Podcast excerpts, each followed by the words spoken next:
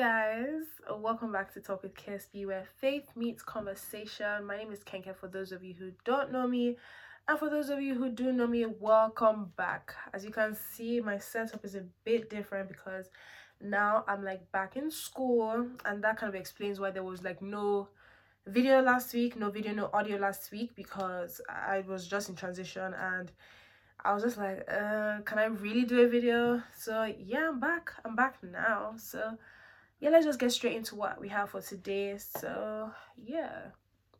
So today I actually wanted to talk about um idols and how I wanted to talk about the relationship that human beings have with idols and um idols that we've put in our lives I would first like to start by saying that an idol doesn't mean you have a calf image. It doesn't mean that you have carved something else and you're like literally bowing and worshipping and whatnot.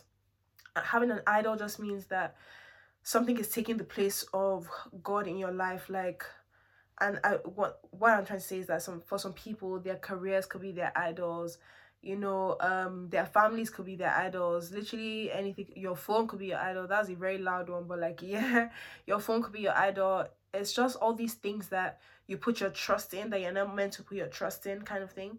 So i'm going to read the bible. So we're going to take it from isaiah 3 sorry isaiah 3 i said isaiah 3 isaiah 46 3 to 10 and we're just going to have a discussion about what the bible says concerning like god and concerning idols and the concerning the relationship that we have with god and idols. So verse 3 says listen to me o house of jacob and the remnants of the house of israel who have been upheld by me from birth who have been carried from the womb even to your old age, I am He, and even to gray hairs, I will carry you. I have made and I will bear, even I will carry and will deliver you. I found this so interesting. Sorry, pause right there. That's verse 4.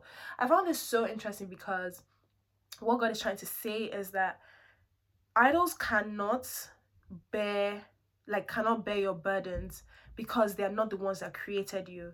I think that's another thing we have to just point out that idols usually are created by people like nobody you create an idol an idol doesn't create you.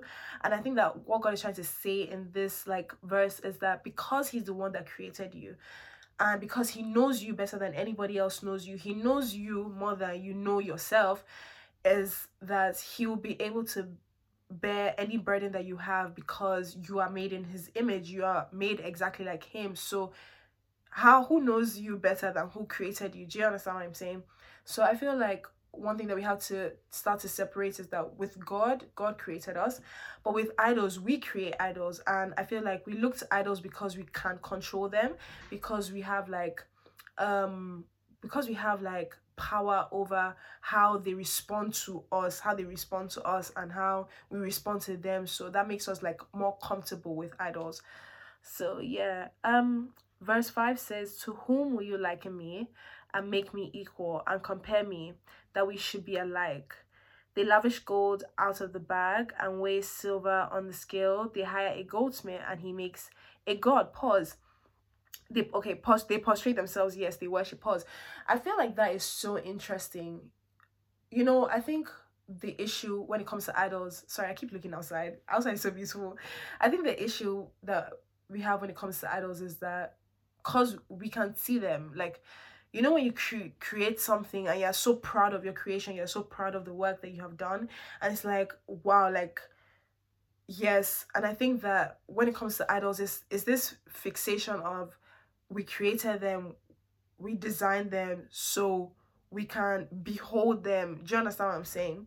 And before i get into like the next verse because the next verse for me is like really important but before i get there i just want to say that this verse 6 is so important. I feel like we pride ourselves in the things that we do we pride ourselves in the things that we create. I'm sure that the person that has the gold has the silver is obviously like a rich person somebody that has money that can afford to actually go to a goldsmith and tell the goldsmith create a god that looks this way that is this height that is this stature that is this form because we want to know exactly what we're worshiping. We want to know exactly who we're serving. And i feel like when people conceive an idea of what or who they're serving they're more content with serving that person and i feel like that's a problem that people tend to have with god but i'll get into verse 7 and verse 7 will explain a lot of things. Okay, so verse 7 says, They bear it on the shoulder, they carry it, and they set it in its place, and it stands.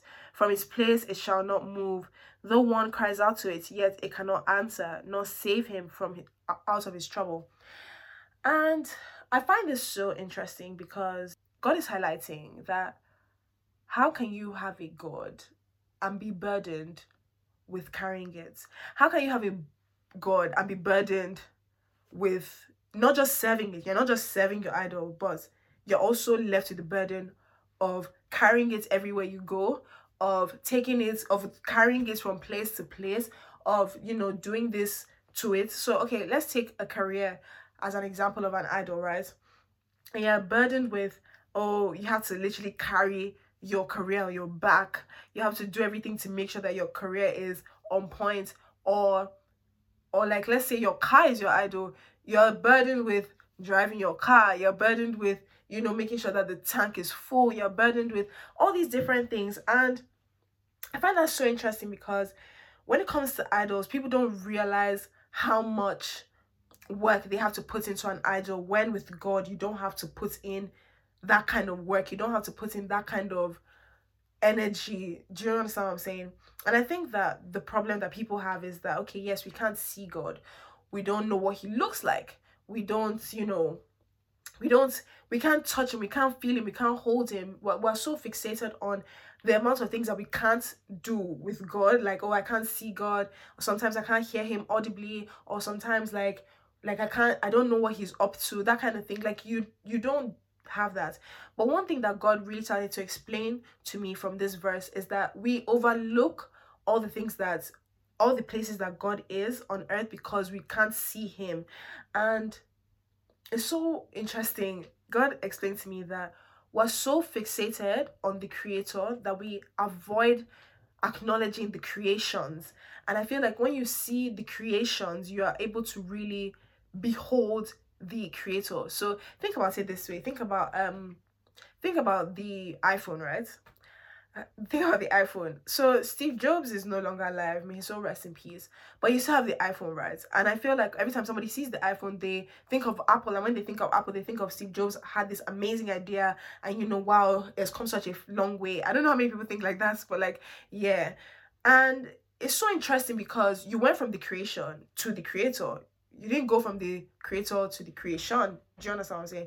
Or when people think about Amazon, people think about, oh, Amazon is so nice. Wow, Jeff Bezos is making so much money. And you literally went from the creation back to the creator. And then God was explaining to me that if people look round, like if people stop for a moment and look at how the wind is, and look at the grass, and look at the trees, and look at the sun, the moon, the stars, like even before you even get into like all these other intricate things, like even just the basic things of nature, you'll really be able to appreciate and see all the things that God has done. And when you see that and when you appreciate that, you go back to the creator, you go back to who actually created all these things. Okay, that's even like not nature.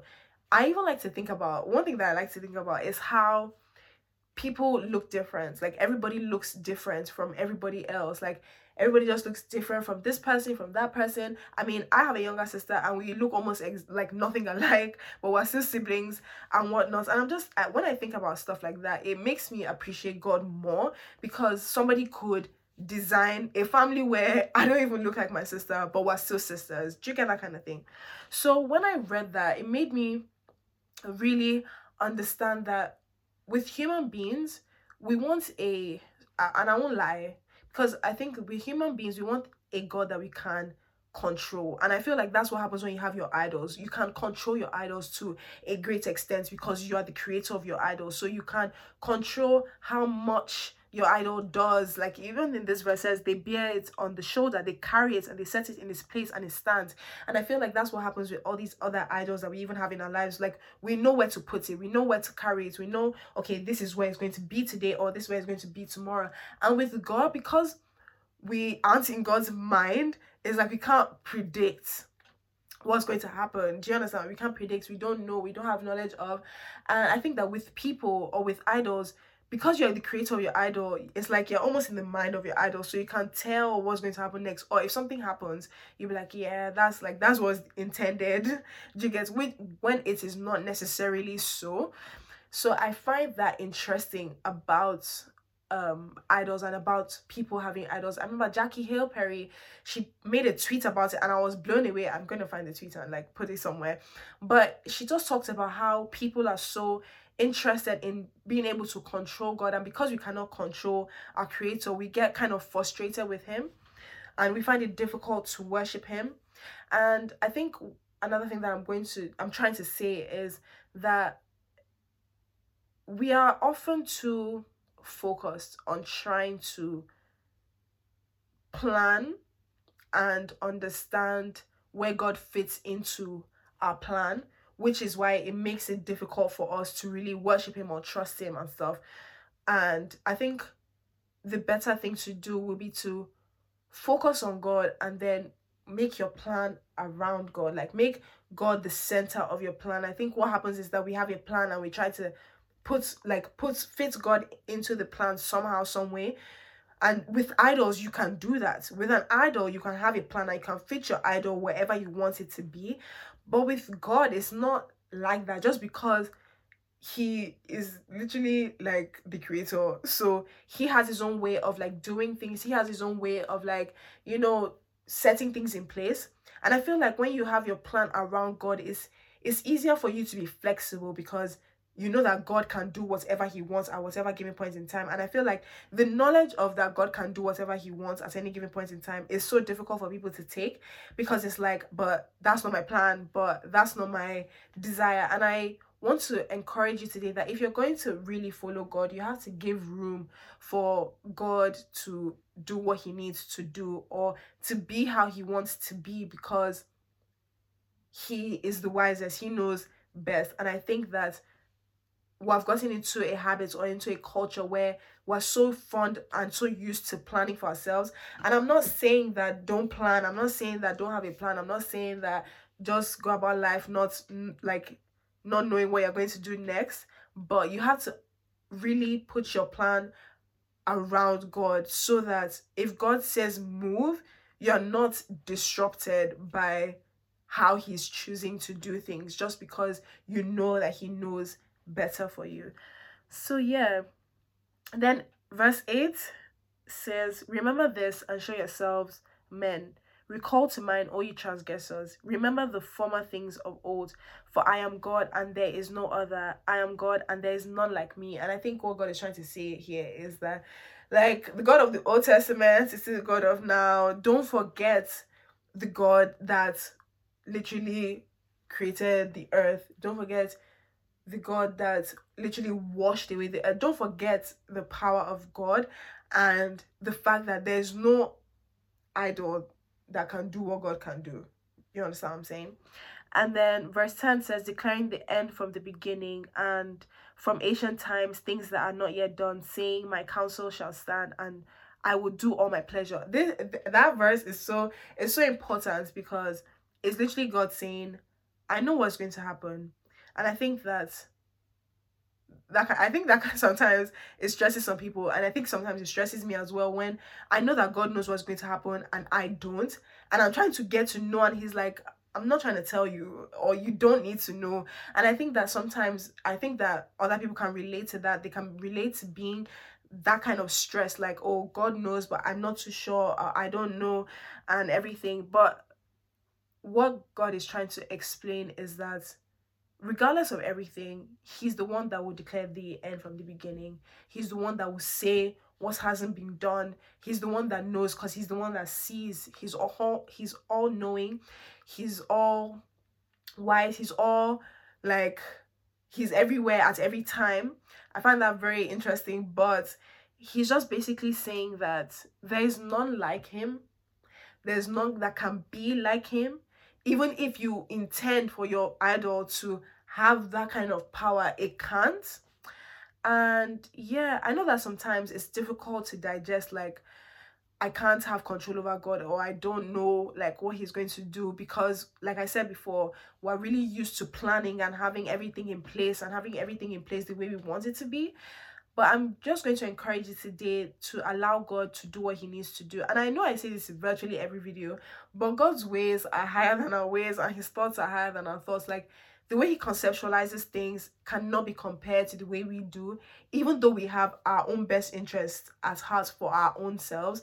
His own thought process is even like greater or how he said you know he knew you before you were formed in your mother's womb and sometimes you can forget that or sometimes you can doubt that. And i don't really blame anybody for doubting that because we don't understand a lot of things. But i just wanted to encourage you today to give god the place that he's meant to have in every aspect of your life. That's another thing. It's one thing to now believe know god but it's another thing to have to know God, but have idols in different aspects of your life. Like some aspects you trust God fully, and then in some other aspects it's like, well, I actually am more sure of this. You know what I'm saying? I don't know how God is going to treat this area of my life. And I think that that's another thing. Like we can tr- know God, trust Him, but not trust Him in every area of your life or every aspect of our lives and i think that that's another thing i want to encourage you today i want to encourage you not to be too comfortable in trusting other things but to trust god wholeheartedly. And one thing that one advice i can give is that if you've seen god perform in one aspect of your life translate it into another aspect of your life. Don't let an idol take the place of god just because you haven't particularly seen him work in that aspect of your life. Literally just open the door for him to work in that aspect of your life so yeah that is all i have for you guys today. Um have a blessed weekend and yeah bye